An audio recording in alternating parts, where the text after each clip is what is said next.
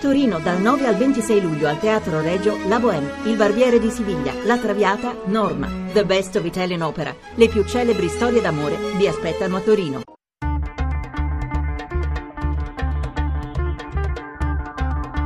Bianco e nero. Le 18 e 11 minuti, benvenuti a Bianco e Nero, questa sera parliamo di Roma e c'è molto da dire sul capitale d'Italia, attraversata da mille crisi, la crisi della giunta Marino che appare sempre più in bilico con assessori di vaglia di calibro che sembrano sul punto di lasciare, con gli amministratori del palazzo dell'Expo, delle esposizioni che si dimettono in tutti insieme in polemica con il comune, con la inchiesta Mafia Capitale che incalza, anche se tra molti dubbi, ma comunque con tanta gente, con tanti eh, consiglieri che preferiscono fare un passo indietro, anche se non indagati, davanti all'impatto insomma, di questa inchiesta, e poi con la possibilità, anche se poi negata da Renzi, che ci possa essere addirittura, addirittura uno scioglimento per mafia della capitale italiana la stessa capitale che ospiterà il giubileo e che si candida per avere le, eh, i giochi olimpici, insomma una cosa non da poco. E poi ancora il Partito Democratico attraversato da, da mille fratture, da mille frizioni, con addirittura eh, Luciano Barca e il presidente Orfini che fanno la lista dei circoli buoni e dei circoli cattivi, quelli da salvare e quelli da chiudere, sommersi salvati, insomma tante cose sullo sfondo la giunta Marino, il sindaco Marino che resiste a tutto e tutti nonostante in tanti gli facciano capire che sarebbe forse opportuno dimettersi. Noi proprio questo oggi ci chiediamo, è giusto o no che Marino, che tutti riconoscono onesto, in questo momento così confuso, attraversato da tante tensioni, resista o dovrebbe invece come dire, fare un passo indietro e dare il via a un più profondo rinnovamento. E sarebbe assurdo o no sciogliere il comune per, per, mafia?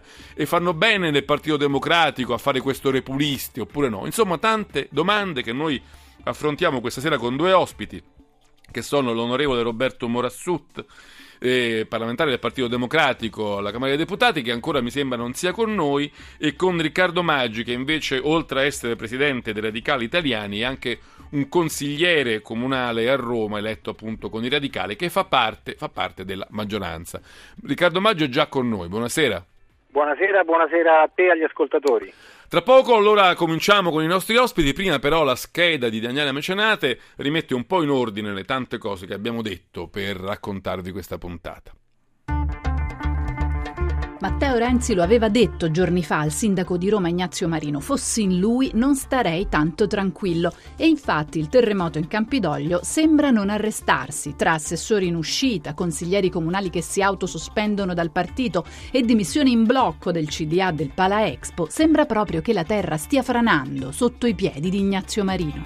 Ma il sindaco non sembra intenzionato a mollare, vado avanti ha dichiarato e non intendo dimettermi. A dargli manforte anche il sindaco di New York, Bill de Blasio, che con un tweet lo incoraggia per il suo impegno contro la corruzione, mentre per venerdì prossimo in piazza Campidoglio il chirurgo Dem si prepara ad accogliere una manifestazione di cittadini pronti a sfilare in suo sostegno. Ma intanto le ombre si addensano sempre più minacciose sul Campidoglio. Sembra ormai chiaro che Matteo Renzi, già penalizzato nelle ultime tornate elettorali, non voglia rimanere ulteriormente impantanato nella questione romana e stia cercando di indurre il sindaco a farsi da parte con le buone o con le cattive. All'orizzonte anche l'ipotesi commissariamento, un'eventualità che sarebbe sì disastrosa per l'immagine della città a pochi mesi dal giubileo, ma che permetterebbe a Renzi di riportare la capitale alle urne già il prossimo anno.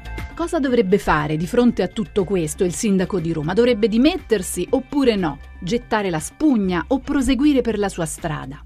Il PD, che secondo il rapporto dell'ex ministro Fabrizio Barca a Roma presenta ben 27 circoli dannosi da chiudere, rischia o no di rimanere travolto da questa vicenda? E Roma meriterebbe davvero un commissariamento? Bianco o nero?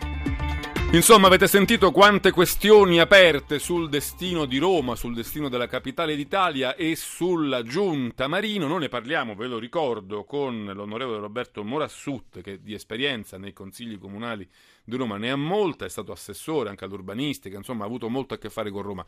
Buonasera onorevole Morassut. Buonasera.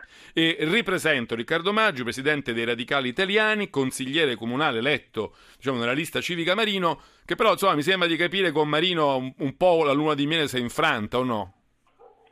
Ma diciamo Me lo dica che- in breve, poi ci torniamo Sì, più eh, seriamente. con, un- con una battuta più breve di così, diciamo che sono l'unico consigliere a cui in questi due anni il sindaco ha chiesto le dimissioni per motivi politici, cioè per una serie di dissensi su delle delibere, la vendita del patrimonio, eh, lo stadio, alcune manovrine fatte durante i bilanci, nelle notte dei bilanci. Quindi lei è un consigliere di, di- di maggioranza che però il sindaco, di cui il sindaco farebbe volentieri a meno. Poi capiremo meglio perché. Io volevo cominciare invece con Roberto Morassut, perché io le confesso, onorevole Morassut, che non ho capito ancora bene la posizione del suo partito, del PD, rispetto a Marino e alla sua giunta, perché la- fino a qualche tempo fa eravate tutti d'accordo nel dire Marino e la giunta sono un baluardo di legalità contro il travolgersi, il travolgere dell'inchiesta a Roma Capitale. Poi eh, Renzi ha un po' rotto questo fronte in un'intervista alla stampa dicendo ah ma se io torno a fare il Renzi 1, il rottamatore, quello cattivo, quello che non guarda in faccia a nessuno e fossi Marino non sarei tranquillo. Poi il presidente del Partito Democratico Orfini gli ha detto no, nemmeno per sogno,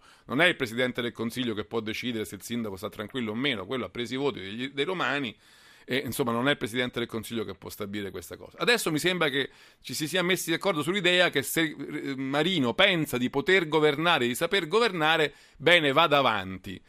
Però, insomma, non è del tutto chiaro come si valuta, in quali tempi si valuta questa ultima, dire, ultima chance che gli si offre. Lei come la pensa, Morassut? Guardi, io parlo per me e io non da oggi, già da diverso tempo, con numerosi interventi sulla stampa fin dal 2009 per quanto riguarda la situazione interna del PD e dopo il 2013, una volta eletta la Giunta Marino e anche con un libro che ho pubblicato a maggio del 2014, ho espresso la mia opinione. La mia opinione è sempre stata questa, che l'amministrazione ha ricevuto un'eredità pesantissima, che ha operato sul terreno della trasparenza in modo indiscutibilmente positivo, ma che nell'azione amministrativa si siano manifestati dei limiti che non sono stati superati nel corso di questi due anni perché si è proceduto un po' per spot e senza una chiara direzione di marcia. Aggiungendo però anche questa considerazione che questo problema di un'assenza di politica, eh, di una non chiara selezione dei problemi, delle priorità e di un patto conseguentemente con i romani è in parte soltanto un problema di Marino e della sua giunta, ma è un problema di, eh, del movimento democratico romano nel suo complesso, cioè dei partiti che lo sostengono, degli eletti, del movimento che eh, governa la città con le sue varie espressioni, le sue varie articolazioni, perché politica, i partiti fanno la politica, elaborano le idee e i contenuti, l'amministrazione poi deve attuarli bene, quindi c'è una eh, insufficienza abbastanza collettiva. Poi naturalmente il sindaco è il capitano della squadra amministrativa e per ordinamento... Eh, infatti io le stavo dicendo questo, Morassut, lei ha fatto un, un ragionamento giustamente complesso perché le cose sono complesse, però Ah, poi alla fine uno si chiede, ma insomma, perché- perché eh, quello che noi vediamo in Marino e ci chiediamo, deve restare lì o no? Ecco, io penso che debba restare, che ci siano ancora i margini. Io mm, mm, francamente considero ingiusto l'assalto a Marino eh, che è stato portato prima dai, dai- da- da- dai grillini, dalla destra, la destra poi lasciamo perdere perché questa, questa vicenda nasce lì, eh, giudiziaria, Belmarino si rimette, no, però per restare eh, in sella e per guidare questo momento difficile c'è bisogno di eh, prendere atto di queste insufficienze che, ripeto, alle quali Renzi ha dato voce in una trasmissione televisiva, ma che per quanto mi riguarda erano già evidenti da tempo. Mi faccia sentire cosa pensa di tutto questo Riccardo Maggi. Mm, Diciamo, la domanda più o meno è sempre la stessa, quella semplice. In questa situazione così controversa, così attraversata da mille venti, da mille bufere giudiziarie e politiche, è utile per la città che Marino resista oppure no? È utile dirci, e lo vogliamo anche riconoscere, che siccome Marino si è dimostrato un sindaco onesto, è giusto tenerselo anche se ci sono mille dubbi sulla sua capacità di governare? No, allora questa cosa dell'onestà e continuare a, a esibire l'onestà, eh, come dire, è evidente che non è sufficiente, i cittadini devono poterlo dare per scontato in amministratore, no? Parliamoci chiaro. Allora, quello che secondo me il sindaco dovrebbe fare è prima di tutto venire in consiglio, cioè riportare nella sede istituzionale questa crisi che non può degenerare con una relazione politica che intanto dica o provi a dire che cos'è che non ha funzionato nell'amministrazione. Perché al di là del percorso giudiziario, qui ci sono dei controlli interni all'amministrazione che evidentemente non hanno funzionato perché al centro dell'inchiesta ci sono decine, centinaia di atti illegittimi, di affidamenti illegittimi senza gara. Io però non credo, Maggi, mi scusi che Marino sia pronto a fare questa ammissione di colpo. Io l'ho sentito in interviste alle feste dell'unità. Lui dice: Io ho la squadra, migliore, ho la squadra migliore del mondo, assessori migliori non li potrei avere. Stiamo facendo cose fantastiche e quindi andiamo avanti. Questa per ora è la sua posizione. Non mi sembra che questo, sia una posizione. Questo è un problema perché questo eh, dimostra eh, che il sindaco, eh, diciamo, forse non ha piena consapevolezza della macchina amministrativa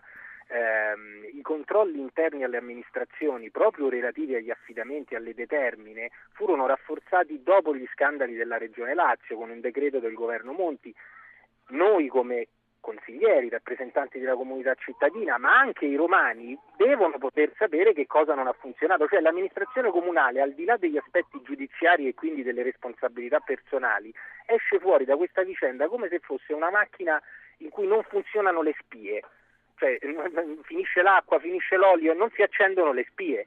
Allora, e questo è un primo punto. E poi deve presentarsi con due, tre eh, punti per ripartire, eh, che lui individua come punti cruciali e dire come li vuole raggiungere. A mio avviso non c'è un altro modo per uscire da questa crisi, il resto significa continuare per guerre tra bande e continuare anche con questa sensazione. Io ero presente alla festa del PD quando il sindaco è intervenuto come se il sindaco stesse diventa, diventando il catalizzatore di tutti eh, diciamo, gli umori e i sentimenti anti-renziani, ma questa è una cosa che davvero interessa poco a de, ai cittadini romani e a chi vuole un governo della capitale all'altezza delle sfide che ci sono.